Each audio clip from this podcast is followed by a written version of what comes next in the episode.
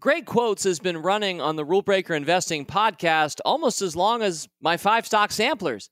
The first episode in the series was December 2015. And over the years, I've covered a motley array of great quotes from Shakespeare to Dr. Seuss. Well, this week, it's Great Quotes Volume 13. And for this edition, I thought it would be wonderful to feature a set of five outstanding quotes from a living person, someone very much alive, not just on this earth, but in the minds of many fools. You may have grown up reading Morgan Housel at fool.com. More recently, Morgan wrote the best selling book, The Psychology of Money, and works for the Collaborative Fund. He also continues his long term affiliation with the Motley Fool, often speaking at our member events. And, well, this week's podcast is only the most recent cameo. Because I got to thinking, how notably quotable is Morgan on the subject of money and investing? And the answer is very. He's one of the great writers of our time on the subject. And so I'm honored and delighted to have Morgan Housel join me for his Rule Breaker Investing podcast debut, featuring five of his own best quotes. Great Quotes Volume 13, the Morgan Housel edition, only on this week's Rule Breaker Investing. It's the Rule Breaker Investing Podcast with Motley Fool co founder David Gardner. And welcome back to Rule Breaker Investing. You know, I think it's arguable that this might be the greatest month in this podcast's history. Hear me out here. Last week, Telling Their Stories, Volume 3 with Aaron Bush and Tim Beyers. You've already heard that. I hope you loved it. This week, Morgan Housel joins me to go Great Quotes, Volume 13, five of his best, most memorable, and important quotes. Next week, it's going to be my 30th five stock sampler. It's going to be my last five stock sampler. And then the week after, the fourth week of June, the Market Cap Game Show with returning stars Aaron Bush and Emily Flippen. So, wow, I'm rubbing my hands together about the month of June 2021 for Rule Breaker Investing Podcast listeners. I hope you are too. Of course, it'll all end with June 30th's June mailbag. And so if you have any thoughts during or after my conversation with Morgan this week, I know we'd love to hear from you. Our email address, rbi at fool.com. You can always tweet us at RBI Podcast on Twitter, and maybe I'll feature you at the end of this month. Well, without further ado, I think a longtime capital F fool who really needs no introduction to the vast majority of the listeners of my podcast. Here he is, Morgan Housel. Morgan, great to be with you this week. David, good to see you. Good to hear from you. It's been a while. I always love being here. Thank you very much. And I'm so excited about the success of your book. I don't think anybody, at least anybody who knows you or has seen your work uh, at The Fool, at Collaborative Fund, of course, all of the many columns that you've written and shared with the world over the years, no one's surprised by your success. I don't think. I assume maybe I'm going to ask you to be immodest briefly here, Morgan, but did you expect your book to be a success?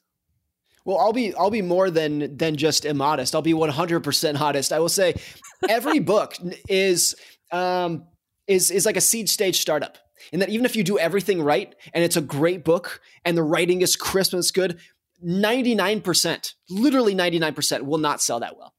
Mm. And just like just like in a seed stage startup, you could be a talented founder, have a great startup idea, hire the best team, and it's probably not going to work. The odds are just stacked against you. You have to know that when you write a book, that going into it. I mean, I have this thing, this is true for social media posts and whatnot, that 90% of virality is luck. I really believe that that to be true. Some people have a, a, higher base on their Twitter account that you know their posts are going to get more traction and whatnot, but really getting some something to take off has an element of luck behind it. Maybe luck's not the best word, but some some element outside of your control. So when I wrote this book, I really wanted my target goal that I really wanted to get was 25,000 copies sold. And my super duper stretch goal, blowing out the doors, would be 100,000 copies. And I, I, I, I, actually didn't, I actually didn't think 100,000 would be possible, but we just crossed half a million two wow. weeks ago.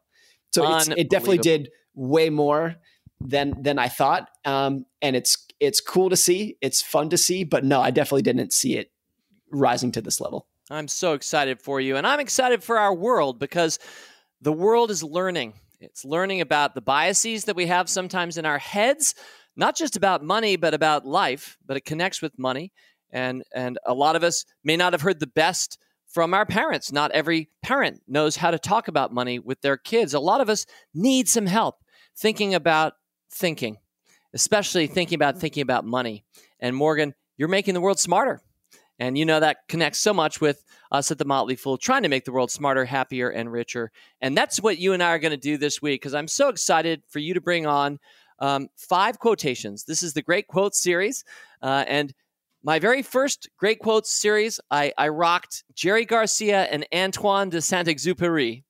Uh, I did once do a full themed around Warren Buffett. So once before, I just had one person with his quotes. But Morgan, you are right in that very tradition. So here with Great Quotes, Volume 13, it's the all Morgan Housel edition. And without further ado, I say, let's get started. So, quote number one shoot. Doing well with money is not about what you know. It's not about where you went to school or how smart you are. It's how you behave. This, I think, is really kind of the basis of, of my book that doing well with money is not about how smart you are. It's not about the sophistication of the forecasting models that you might use, how good you are at math, how good you are at economics, how good you are at finance. You can have a PhD in finance from MIT and know all the formulas, know everything there is to be to, to know about investing. But if you don't have control over your behavior, over your relationship with greed and fear, over your ability to take a long-term mindset, over how gullible you are and who you trust, where, who you seek information from, you're not going to do well at investing. That's crystal clear. And on the flip side of that is that you can be someone without any formal financial education, no formal financial training, no connections, no background, no industry experience, and, and do very well at investing if you kind of master or have some grasp over the behavioral elements of investing that really matter. And there aren't many other fields that are like that. Like it's it would be impossible to say that uh, somebody who has no medical training, no medical experience, no background could perform open heart surgery better than a Harvard trained cardiologist. That would never happen. But the equivalent of that does happen in investing. I think the basis of the Motley Fool, the history of the Motley Fool, is almost devoted to that idea that you don't need to be an industry expert in your high tower with all your expert connections, your inside information to do well in this field. And I think, again, that can be confusing for people because there aren't many other industries for which that is the case. And because that's the case, I think it's often left out when we're teaching investing at the academic level, at the professional level. If you're going out and getting your CFA, you're a chartered financial analyst, kind of the gold standard credential in investing, it's very technically based. It's the formulas, the data. And I'm not saying those aren't important. It's just that there's another element of investing, the behavioral side, how you think about greed and fear and risk that is so much more important than anything that you can know or be taught or learn in school in, in the traditional sense. You know, I, am going to read the quote again. In fact, I think I'm going to just reread each one because I just want to pound this home for our listeners. Doing well with money, Morgan writes, is not about what you know. It's not about where you went to school or how smart you are. It's about how you behave. And reflecting on that quote, Morgan, it's funny for you to start with, it's not about what you know. You just pointed out a great example. Uh, you can't do open heart surgery without really knowing that. But isn't it interesting that it's not about what you know, it's about how you behave. And most of us would think that what you know does one to one lead to how you behave. So, where is the disconnect? I think, I mean, I, I do think there is an element of of this idea being ingrained in some people's personalities. My my view, and I'm making these numbers up, but I feel like they're directionally right, is that 10% of people do not need any help with their investments. They can do it on their own without any training. They are uh, they they exited the womb understanding compound interest and how business works. They just get it intuitively. Another 10% of people cannot be helped. They're compulsive gamblers. No matter what you tell them, they're always going to want to day trade penny stocks and buy lotto, lotto tickets, et cetera, et cetera. And then the 80% of people want and need good advice. Again, I'm making those numbers up, but I feel like that's that's directionally right. And kind of in, you know, inherent in that is that there are there is kind of you know an element of this that is ingrained in some people's personalities about doing well at investing. Some people naturally get it, intuitively get it, and others don't. I do think there are some things that you can know and be taught that improve your investing behavior. For example, the history of market corrections, of market declines, the frequency and the magnitude of these declines is something that I think even professional investors often underestimate and don't fully don't fully appreciate. So that is a, a type of data, historical data, that if you are familiar with it and analyze it, then if once you're comfortable with that data and you're familiar with it, you can say, okay, this is actually going to change how I think about declines. And when the market falls 30%, when my portfolio falls 40, maybe 50%, it's not fun. I don't enjoy it. I don't look forward to it. But if you have the historical context, you could say, okay, this is actually pretty normal. This occurs. This does not preclude good long term returns that I'm after. And this is actually the cost of admission that I need to be able to put up with to enjoy those long term returns over time. That's an example of something that you can be taught and learn.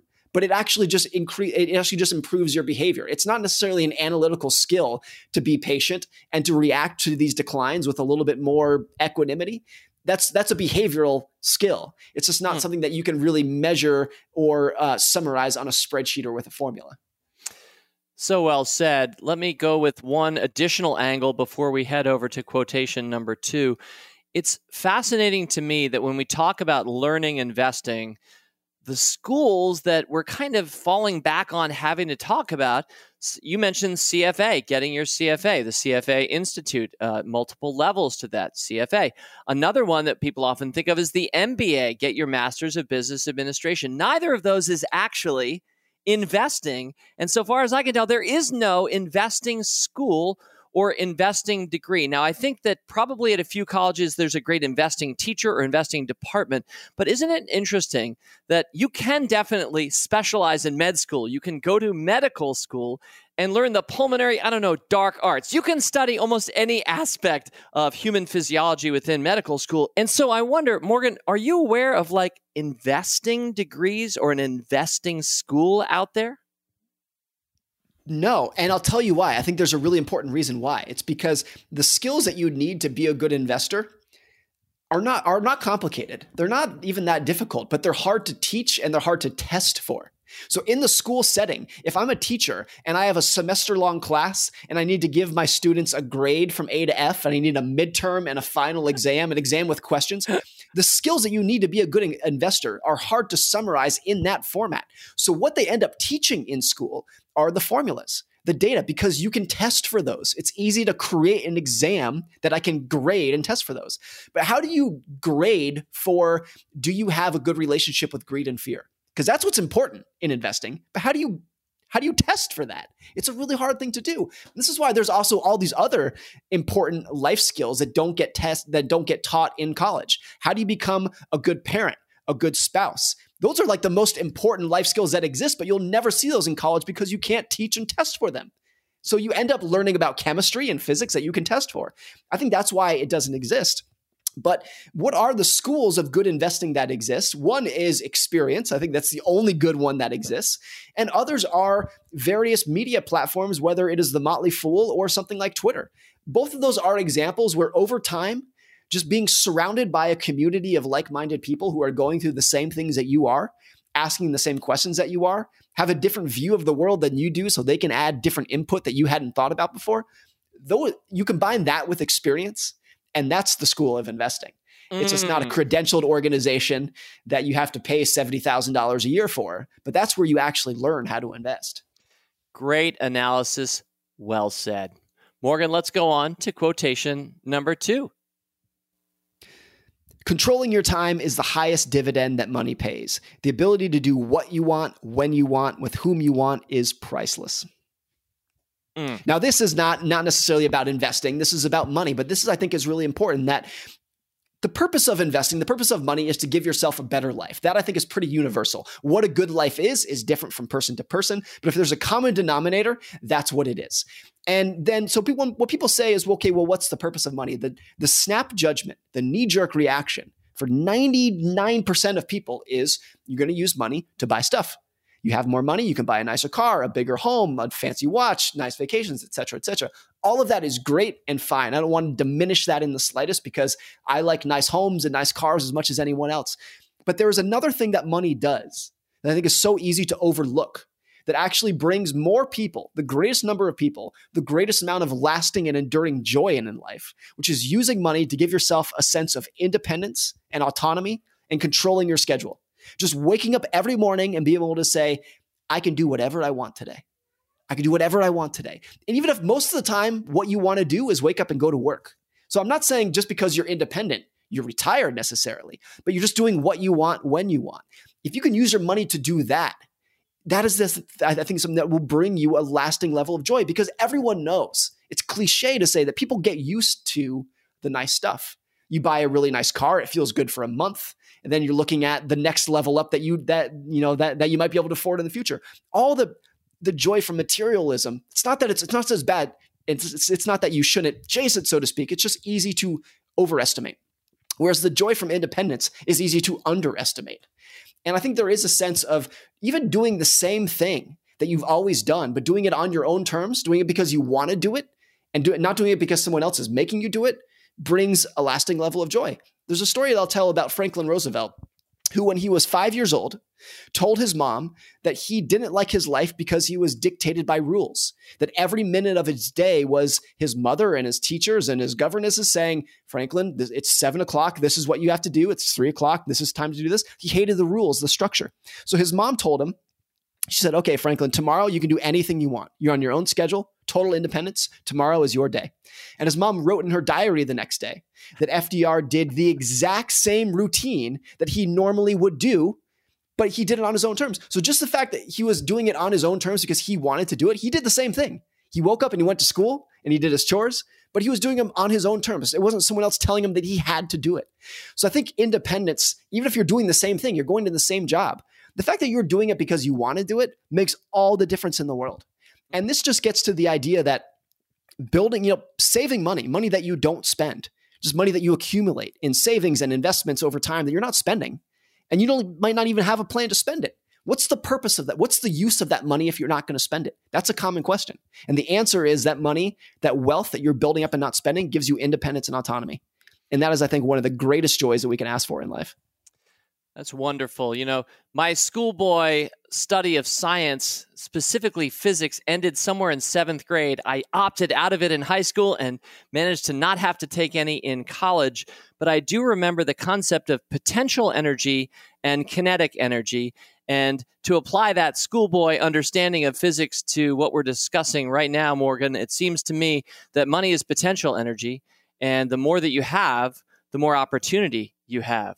You have an opportunity to put a kid through school. You have an opportunity to take a trip around the world with your three best friends. You have an opportunity to retire early. You have opportunities. When you give money away, you're giving away potential energy to somebody else or to an organization. So I love that concept. I've always kind of operated off of that ever since learning about potential energy and then translating potential energy inevitably into kinetic energy. And looking back over your quote, I want to say it again now, Morgan controlling your time is the highest dividend money pays. The ability to do what you want, when you want, with whom you want is priceless. And in that particular quotation, just for the fun of it, I don't know how intentional the word was for you here, but you use the word dividend.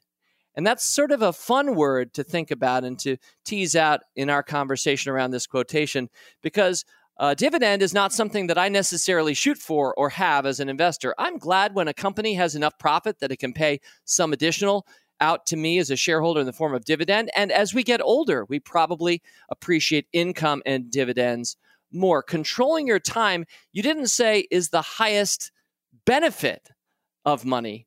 You actually make it a dividend payment. Was that intentional and does thereby hang a tale?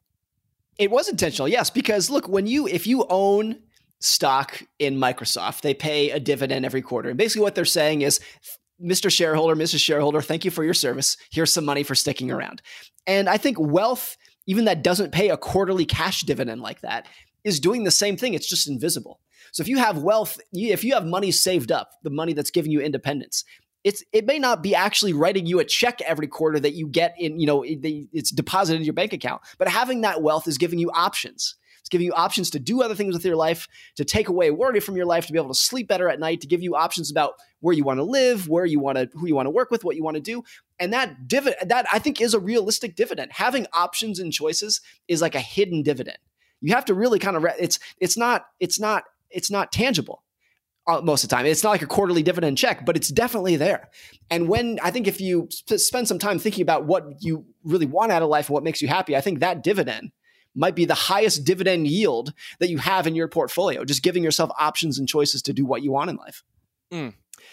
You know, I, I, also want to point out, I think it was on a recent mailbag, or maybe it's something I saw on Twitter, but one of my fellow fools pointing out that when he started a portfolio for his kids at an age at which they could start to participate and understand, he intentionally selected, it might have been Disney, but it was intentionally a company that paid a dividend.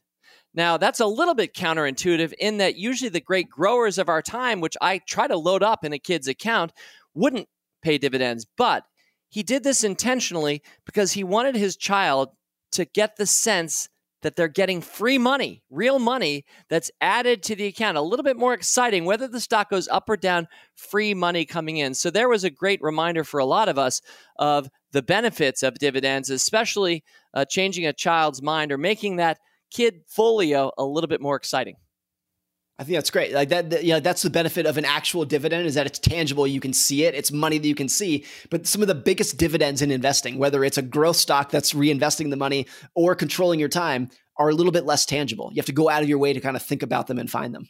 Yep. Before we move on to quotation number three, Morgan, let me ask you a question. This is, if it's too personal a question, please just dodge it. Uh, you'll be good at that, I'm sure. I'm good at that too. Uh, but the question is basically Are you at a point in your life now where you are financially independent? Are you are you exhibiting? Are you feeling that autonomy? Are you near it, past it? If you've tasted it, could you tell us some about what it tastes like for you? I would say independence exists on a spectrum. It's not just do you have enough money to retire today? There's a huge spectrum of independence. Having enough money in the bank that you can um, uh, work your way through a medical emergency, work your way through a job layoff, and not mm. have to mm. take just the first job that comes your way. You can wait and take a good job that comes your way. That's a level of independence. So do do my wife and I have independence? Uh, yes, but it's it's on a spectrum. Some people are more independent, some people are less. And the independence that we've gained over time that is greater today than it was five or ten years ago, I genuinely think is one of the few things in my life that has led me to sleep a little bit better, made me a little bit less anxious. There aren't many of those things in life that are like that, but I think it's it's if I compare myself today in 2021 to who I was in 2011, I think if I'm a little bit less anxious today, that's the reason. I have a little bit more financial independence than I did back then. And it's one of the things that I value most. So well said. Let's move on to Morgan Housel. Great quotation number three. The most important part of every plan is planning on your plan, not going according to plan. now, this is something I, I, I, think I came up with that many years ago. I think when, when I was when I was when I was still at, at the Motley Fool full time. But I think the last 12 months, last 18 months, whatever we're calling it now, of COVID 19 has really reinforced this. Because look, as someone who is really interested in the economy and kind of the, the mechanics of markets and the economy, people in my field, so to speak, spent the better part of the last decade debating, sometimes arguing over what was the biggest risk to the economy. What was the biggest risk to, you know, what was going to cause the next recession? That's what takes up all the oxygen in the economics industry. And we tend to personify the risks that are out there. So people asked, was the biggest risk to the economy, was it Barack Obama? Was it the tax hikes, the stimulus packages? Was that the biggest risk? Was it Ben Bernanke? Was it all the money printing after the financial crisis? Was that the biggest risk? Was it Donald Trump? Was it policies of the last? Was he the biggest risk? That's what took up all the oxygen in the industry. And it's almost comical to think about that now because now we know in hindsight that the biggest risk to the economy by an order of magnitude in a completely different universe mm. was a virus that nobody was talking about. It was not on any economic forecast, no analyst conference call. No one was talking about it until the moment it arrived and it started wreaking havoc. It did the most economic damage of anything since the Great Depression.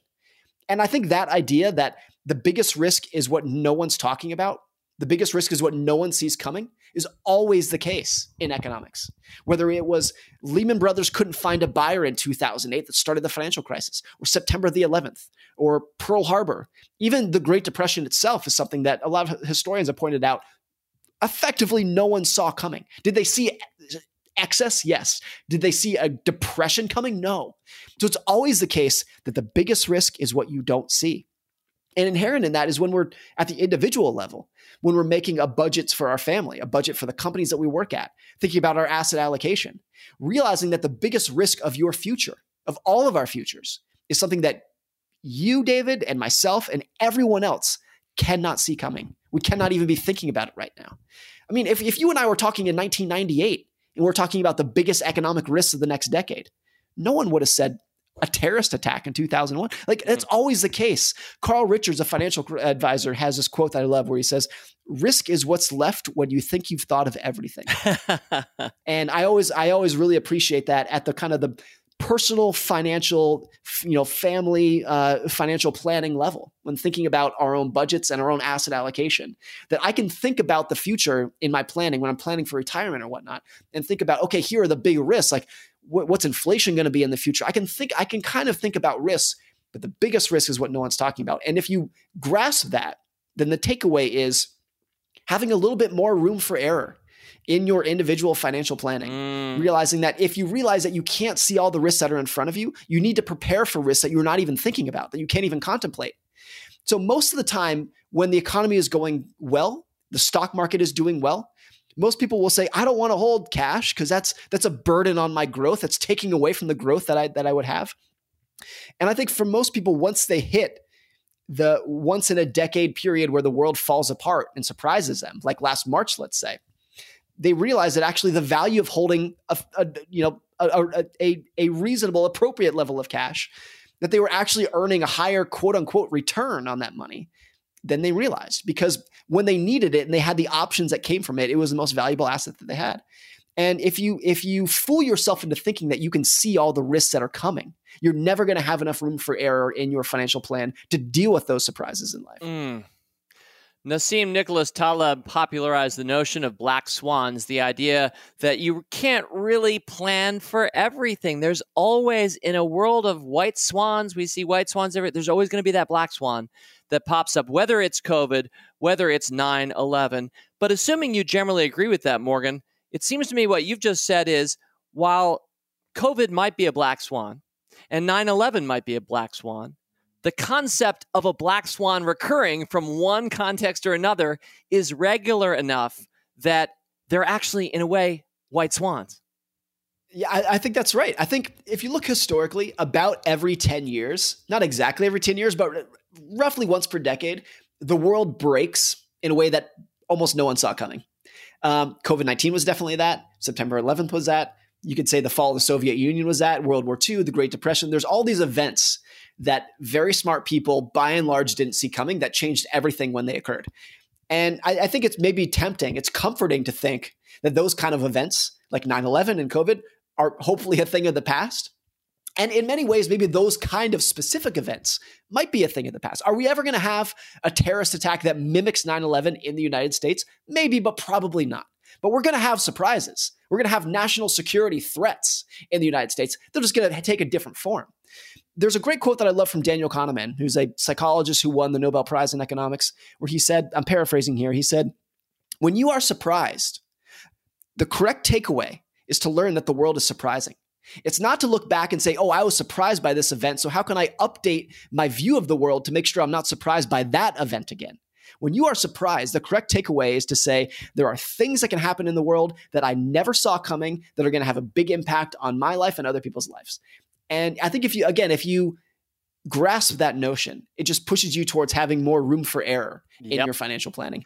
Boy, does does that ever make sense to me? So here's the notable quotable I'm just going to rock spontaneously in this conversation. The next black swan is a white swan. That's good. I like that. Thank you. You know, one other angle, and let me reread quote number three once again. The most important part of every plan is planning on your plan, not going according to plan, which again feels kind of like black swans and white swans to me. But I was thinking about that word plan, which of course you repeat, I believe, four times in that one sentence. When I announced my own transition a few weeks ago, I said, you know, the plan is there is no plan. And so I, I, I, I feel as if this is sort of a rule breaker mentality. Um, maybe we're more improvisational musicians we don't actually have a score that we're following. It's not classical, it's not rock.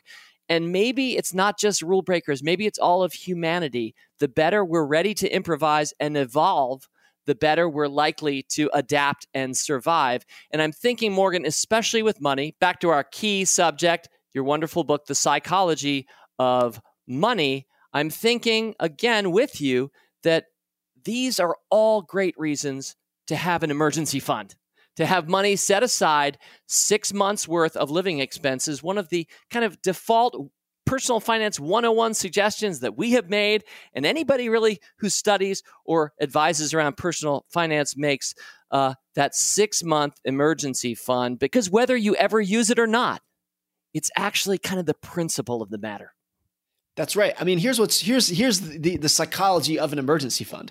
If you are gainfully employed and you feel like you have a lot of job security and the market is rocking, your portfolio is rocking, the natural reaction is to say, why do I need this emergency fund? It's an anchor on my net worth. It's an anchor on my compounding. I should be investing this money, putting it to better use. That's the mentality that pulls off of everyone when things are going well. And then when things don't go well, which is going to be the case for everyone at some point, you're going to realize that that fund is actually the most valuable asset you own by far. And I'll tell you why. We can get into this into the next quote. I don't want to give away too much here. But the reason it's so valuable is that if you can make sure that you never have to sell the stocks that you do own, you're never mm. forced to sell the stocks that you do own, that's when they're going to compound. The purpose of your emergency fund is to make sure that you never have to sell the stocks that you own. That's Amen, brother. And when you realize that, then actually the quote unquote return that you're earning on your cash is he actually is actually huge. It's hidden, it's a little bit nebulous, but it's actually big. Because if by owning that cash that earns 0% prevents you from having to sell your stocks in March of 2020, then the actual return on that cash is like might be 10 or 20% in in kind of theoretical terms, but in a very real sense as well. That is such an important insight. Thank you for sharing that. That's wonderful. And you're right. Quotation number four, which I'm looking because you were kind enough to send them to me ahead of time, so I know where we're heading. And it's almost like we set this transition up. Morgan, what is great quotation number four? Save like a pessimist and invest like an optimist. Love it. This, I think, is really important because a lot of people would view optimism and pessimism as black and white. You have to be one or the other. There are obvious pessimists in the world. Everyone knows who they are. There are pure optimists in the world. And I think there's kind of internal mental struggle of people to be like, which one of those am I? And I think most people will, or maybe not most, but a lot of people, a lot of people listening to this will lean towards I'm the optimist. And that's me. I know that I know that's David. I think that's that's wonderful. I don't think though that being an optimist precludes having a pessimistic side of your personality. I think you need to learn how to straddle both. I'll give you an example of this at the business level. When Bill Gates started Microsoft in the 1970s, 74, I think it was, whenever, he was making probably the most optimistic bet that any founder, any CEO has ever made, which was in the 1970s. He said, everyone in the world should have a computer on their desk. That was the most swinging for the fences, optimistic bet that anyone has ever made. But at the same time, Bill Gates said at the time, and he, he kept to this through his entire tenure as, C, as CEO, that he always wanted to have enough cash in the bank to keep the company running for 12 months with no revenue. Mm. Which is like the most pessimistic way to run a company. He was doing that because he knew that he was going to face huge competition, huge challenges, huge uh, times when he'd have to pivot pivot his entire product line. So at the same moment that he was so optimistic about computers, he was so pessimistic about the realities of running a business in the real world.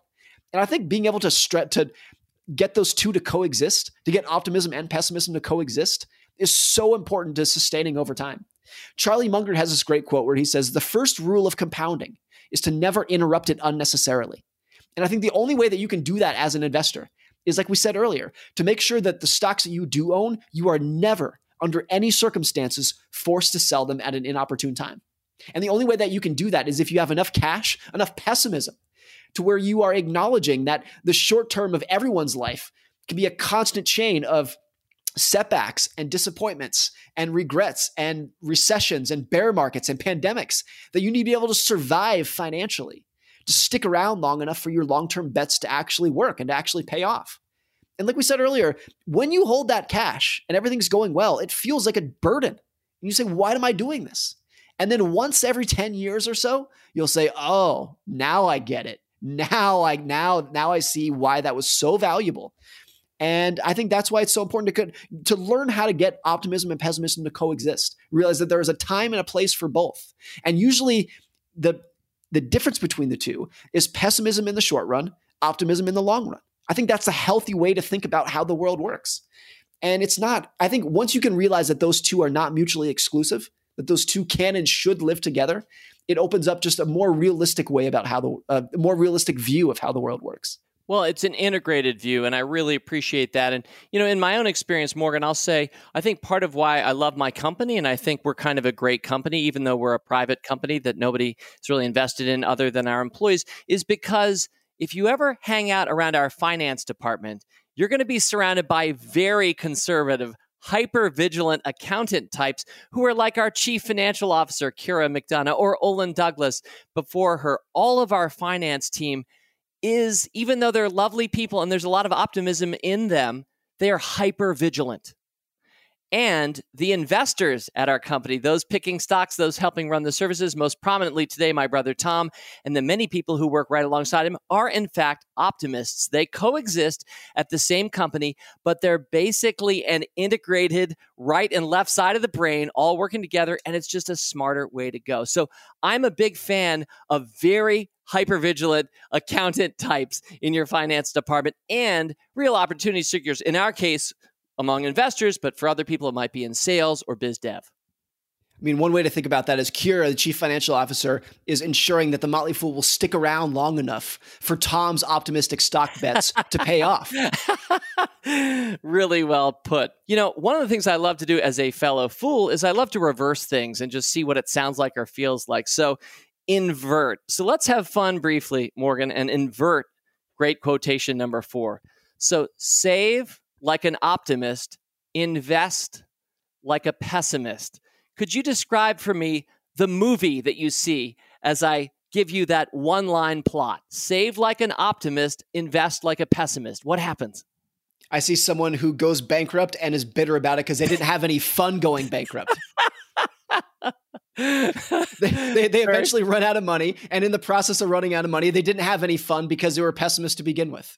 It's the worst of both worlds. And in inverting that quote, therefore, and seeing the dystopia that results, we can clearly see the truth of the quote as Morgan has presented it. And I love that line. All right. And one more angle before we move to our final quotation, Morgan. You know, thinking about investing like an optimist, I mean, I do that and I support that. But I also want to talk briefly about how some people are playing with the stock market today, a game, if you will, that I hope will stop sometime soon. You know, the Motley Fool really got its initial break by making up a penny stock that didn't exist and hyping it with a made up online account and uh, trying to prove a point that pump and dump penny stocks are not a real way to invest in any sustainable way. And while we did that almost 30 years ago as an April Fool's joke that got picked up by the Wall Street Journal and Forbes, these days I'm starting to see stocks that aren't just penny stocks being pumped and dumped. GameStop, AMC. This week, most recently, Clover Health. I'll even say Wendy's. One of the people I follow on Twitter, Thomas Kaede at Thomas underscore K A E D E. I love this tweet from him today, Morgan. He said, almost made a big move on Wendy's today. But then my wife decided she preferred to eat somewhere else for lunch, maybe tomorrow. so, Morgan Housel, what is your take on what's happening with the market and the games that I wish would stop?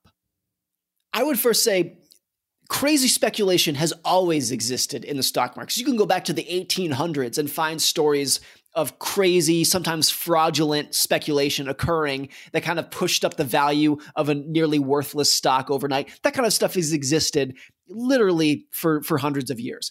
If there is something that is different now, it's that I think the barriers to entry to crazy behavior have been diminished. And there's two things that caused it. One was the removal of trading costs, of, of, of, of trading commissions that occurred in almost every brokerage account in the last two years. Hmm. By and large, a great thing because it made it easier for small investors to invest without having a lot of friction in their way. That's a good thing. It also made it much easier for people who are trading and speculating and not investing in companies, but they're just trading to sit there and hit buy and sell on their phone all day long. And you see these stories. I remember last summer seeing a story that there was a Robinhood trader, I think he was 19 years old, that the Wall Street Journal profiled, who had traded, I think, 19,000 times in one month. And I think like like you do the math on what his day might must be like, and it's just constantly pecking buy sell buy sell. Mm. And you can do that now because there's no trading fees. Even 10 years ago, You couldn't do that, or if you did that, you would be you'd be racking up so many fees that it would it would it, you know it, it stood in your way. Now that that's gone, speculation, the barriers to, to, speculation are lower. The other thing, of course, is social media and things like Reddit and the Wall Street Bets Forum. By and large, I am totally pro those kind of endeavors. Motley Fool is in many ways that kind of endeavor as well. But it has made, it has opened the door towards those kind of endeavors that are specifically designed towards speculation. The Motley Fool, when it was founded, and still to this day, is one of those meeting areas, those chat rooms, if you want to call that, that's a bad word for it, but an area where investors can come together and discuss their investments, their long term investments. Once you create a motley fool of sorts for trading, and those exist for pure speculation, that's a different animal. And once you create one of those for something that is borderline fraudulent of just intentionally creating a short squeeze on these stocks so that you can stick it to a hedge fund manager. That's a completely different animal that but that didn't exist even 5 years ago. So this is a very new thing that we're dealing with even if the idea of crazy behavior in the stock market has existed for as long as there has been a stock market. It has been pretty weird in a lot of ways. Maybe it was inevitable that over time uh, it started out as kind of trying to stick it to the man, I think. It was all about those hedge funds that are, quotes, evil. And I'm not a big fan of most hedge funds, but let's let's drive them out of their short positions and let's use call options and things to accelerate driving them out of their short positions, covering and creating short squeezes to drive up stocks. So it's been kind of weird, but Morgan, it might be about to get weird or weirder when since these are real world companies and these are real world dollars, even as ephemeral as a 60% daily move might be, some of these companies launching secondary offerings, cashing in, some of the executives cashing out thanks to the great fortune. And I'll assume it's not coordinated. I'm not sure that's the right assumption, but I will assume that this is just happenstance. This is just something funny that's happening out there on the Reddit discussion boards. It's not being manipulated, but maybe that's not the right assumption. But regardless, the real world effects that are coming potentially out of this could make the world, yeah, even weirder. I've often said, make your portfolio reflect your best vision for our future. And the WAG at this point might wonder, oh, okay, so is our best vision of the future more mall game retailers? And hanging out in movie theaters paying 10 bucks for popcorn? I mean, uh, that's that's a great point. I, there's totally uh, an alternative world in which GameStop and AMC are either out of business or nearly out of business. But I think both of those companies have raised money in the stock market, have raised capital because their stock prices have been so inflated by these meme investors. they are taking advantage of it. You can't blame them for that. Um, but in a way that's going to give those companies maybe you know breathe more life into them that keeps them in business not because they're they are justified or you know from a customer standpoint they are they deserve to stay in business just because they've been able to raise so much money from the craziness that's existing in the stock market so, investing like an optimist can mean a lot of different things. For me personally, I think for us at the Motley Fool, it is a beautiful word, invest. It comes from the Latin investere, that means to wear the clothes, to put on the clothes of, like priestly vestments, the same Latin root. And it's really like wearing the home team jersey to your game this weekend. And whether your team wins or loses, you're going to keep that jersey on, not just through a bad game or a bad season, but for years and years. That's for me what investing means. I do think that the opposite of investing, I guess technically, is not investing using logic. But for me, the opposite of investing is trading. And I don't think trading really relates ultimately to pessimism or optimism. It relates to speculation. And when it is in such a hyper short term focused context, it loses all meaning. And I tend to just kind of tune it out, which is kind of what I'm trying to do with all, the whole meme stock thing there's almost a sense of what trading is is like hyper optimism of like when I buy a stock or when you buy a stock, I think we're saying I'm pretty confident that over the next five or 10 or 30 years, the odds of success fall in my favor. But if you're trading, you're saying, I am very confident that the odds of success will fall in my favor over the next 30 minutes. And that's not something that I, it's, it's almost like extreme optimism that is so intense that it just pushes you over the edge. Really well said. And I'm thinking about the NFTs, and I'm thinking about um, other forms of uh, cryptocurrencies and other and and the ones that I I like are the ones that feel real and real world and are going to matter 10 years from now. And a lot of the things that I don't like, which is probably the majority of that sort of thing today, are things where I think somebody's excited about because they think they can sell it to somebody else shortly for more. That's it. It's just the greater fool, lowercase f theory of investing. Thank you, sir. Well said. I'm so glad we had that exchange. I, I, was curious about your take on what's happening out there in the markets. Speaking of the markets, great quotation number five from Morgan Housel. If markets never fell, they wouldn't be risky. And if they weren't risky, they'd get really expensive. And when they get really expensive, they fall. Now, this, David, I think is, is something that you and I might have a back and forth on this because I think there might be a tinge of this that you have some, that you, that you have a different point of view on. But for me, it's the, the real takeaway from this quote is saying if the market falls, and it does, every stocks, every stock will fall and fall big over time. Um, it, it doesn't mean the market's broken. It doesn't mean something bad happened. It doesn't mean you screwed up. It doesn't mean you made a mistake. It doesn't mean that someone is to blame. It's a completely natural, normal, unavoidable part of market uh, of how markets work. The reason, the entire reason that you can earn good returns in the stock market over a long period of time is because they are volatile in the short run. That's the cost of admission that you have to be willing to pay to do well over time. If markets were never volatile, if you didn't have to give anything up, if you didn't have to pay any cost of admission, why would they be so lucrative over time? I think when you view it that way, then again, when you have these big declines, like we all deal with from time to time. It makes it a little bit more palatable to put up with. Now, I think if there is an element, David, that I want your point of view on this, it's the idea that I use the word expensive. And that expensive does not preclude a great investment. If anything, it might be the indication that you're onto something and that a company is worth being valued that much. So maybe that word is, you know, could be could be skewed differently. But to me, the big takeaway from this is realizing how normal and natural and inevitable big volatility is over the course of your career as a long term investor.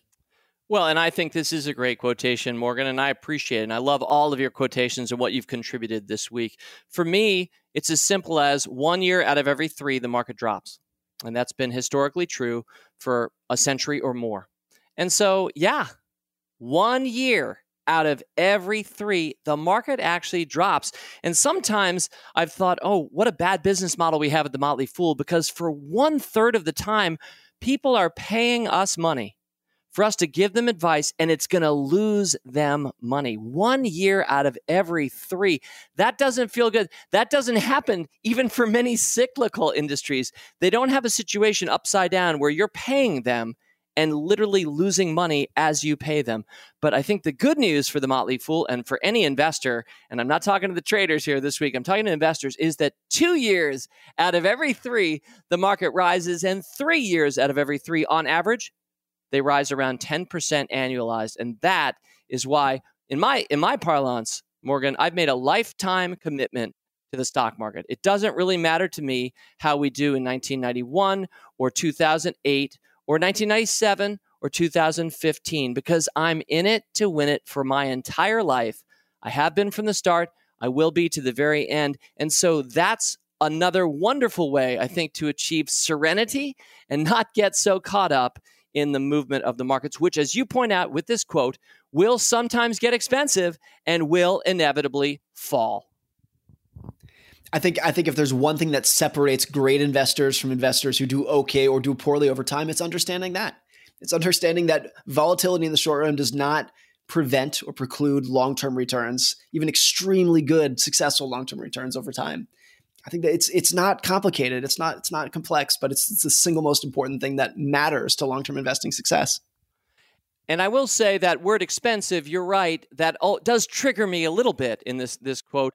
But and you would already understand why. And I think anybody who's listened to this podcast for a few weeks, let alone a few years, would understand that as a rule breaker, I specifically think that one of the great market blind spots that enables us as mom and pop individual investors to beat the averages are that a lot of professional people, going back to quote number one, Morgan, a lot of people who went to a great school and are very smart and yet aren't very good investors, it's because they pay too much attention to a traditional understanding of quotes expensive. And as it turns out, one of the truisms of my lifetime, anyway, has been the stocks that have looked expensive ironically, fortunately, I figured this out early in life, ironically, are often not just winners, they're often the very best stocks of the generation. And so for me, as a rule breaker, I do admittedly look for expensive, now not expensive markets, perhaps per se, but specifically expensive stocks, and not just any expensive stock, but one that fits pattern recognition around where are the winners and where's innovation happening. And those things, in my experience, always look expensive. I don't think there's ever been a super successful company that looked cheap during its entire run up. Uh, it's, it's it's never existed. This is a point, David. I'm I'm not ashamed to admit this. That ten years ago, I didn't understand that view. I didn't disagree with it, but whenever I heard you say that, I would kind of cock my head and say, I, "What?" It, it, went against everything that I had been taught. Kind of being, uh, you know, most interested in value investing and I get it now. It makes sense. It does not it does not mean that those stocks won't be volatile. It doesn't mean that at all. It might mean that they're more volatile. But you're it's it's it's a point that if there's one thing that's changed in how I view investing over the last decade, it's probably something close to that. That you that it, it's impossible to invest successfully over time if you're just going to say what stocks trade at under a 12 PE ratio. those are the winners. It's just so much more complicated than that. There's so much more of a social aspect of why these companies are successful why they deserve to be valued at this way. And especially if you view kind of the distribution of the economy as tail driven, a, a, small number of companies, a small number of industries account for most of the gain, most of the improvement, mm-hmm. then of course those a small subset of companies deserve to trade at premium valuations. Those are the companies that are going to do well over time. Well, thank you for that, Morgan. And that was very kind of you to say. I do want to give two quick disclaimers. And again, for anybody who's a regular listener, you already know this. If you've been a rule breaker of vintage uh, measured in years, you already know what I'm about to say. But two quick disclaimers. One is if you take this approach saying expensive is actually a buy signal, it's not a reason to avoid, you have to be A, willing to lose and lose horribly and lose somewhat consistently. You have to be willing to be wrong. And I have a lot of egg on my face at almost every five year era, all the way through bear markets and bull at fool.com. I think I had more bad stock picks and more bad stock picks than anyone in fool history. So that willingness to lose, uh, you have to have. The good news, the math of it, as you know, Morgan, is the most you can ever lose is 100%. I've still never done that but the most you can make is infinite. And a few great winners wipe out not just one bad loser, they wipe out all your losers and leave money on the table. So, A, you have to be willing to lose, many are not. And then, B, my second disclaimer is that not every expensive stock is attractive. It is specifically to really fast review the five other traits that you want from a rule breaker before you get to the sixth, which is that you want people to think it's overvalued. We're only talking about top dogs and first movers in important emerging industries that have sustainable competitive advantages, excellent past price appreciation, good management and smart backing, and a strong brand. If you find those five traits and everybody thinks that's expensive, that's where you should get excited. You shouldn't get excited about movie theaters, in my experience. What's so interesting about that to me is that the math behind you can you can if if, if you make hundred stock picks, eighty of them can be really poor, and just as long as three or four of them are the math behind of that is so simple. It's just not intuitive to most people. I think that's why it's so overlooked. It's actually a really simple concept, but in the moment, in the trenches, so to speak, it's not intuitive to think that if you make 100 stock picks, you're going to lose most of your money on 80 of them or whatever the math might be. Right. I, I agree. I, I do want to make it clear in closing that I've never thought of it as just like, let's roll the dice and a couple of these will win and everything else doesn't matter. Truly, every pick that I've made and every stock that any of our listeners might buy, I sure hope that you think it's going to win and you're aiming high to be right 60% of the time, as I've often said. Even if you can't approach that, it's the right mentality. So, even though it is true that a minority of our picks will typically carry a whole portfolio if it's invested over the long term, the only term that counts, I still think you should always go in not thinking you're a crazy riverboat gambler who's going to roll double sixes three times in a row. At some point, that's going to be what wins it for you. It's really much more the quiet, measured pace of just trying to find excellence, buy it, add to it over time, sell mediocrity. That's how we invest. Well, Morgan, it has been a few years since I started this podcast. This is the first time we've been together on it. I trust that we won't even let years pass, maybe months pass before maybe you'd agree to come back on. This was a delight to share this together. This is always fun, David. I so appreciate our conversation. Would love to come back again. Thank you, Morgan. Fool on. Well, I hope you had half as much fun as I did. If you did, you had a great time this week. Thanks again to Morgan and those five wonderful quotations, really just wonderful thoughts, and each of them more than one thought. So I loved teasing out the conversation around each of those lines with my talented guest star. Well, next week, it's going to be my 30th five stock sampler. I'm not sure yet exactly what the five stocks will be or what the theme is, but one thing's for sure it's my 30th, which is a big round number, and it's very likely my last for reasons that anybody who's been paying attention over the last month would fully understand. So, my 30th five stock sampler next week. In the meantime, have a great week. Stay foolish out there. Fool on. As always, people on this program may have interest in the stocks they talk about, and the Motley Fool may have formal recommendations for or against. So don't buy or sell stocks based solely on what you hear. Learn more about rulebreaker investing at rbi.fool.com.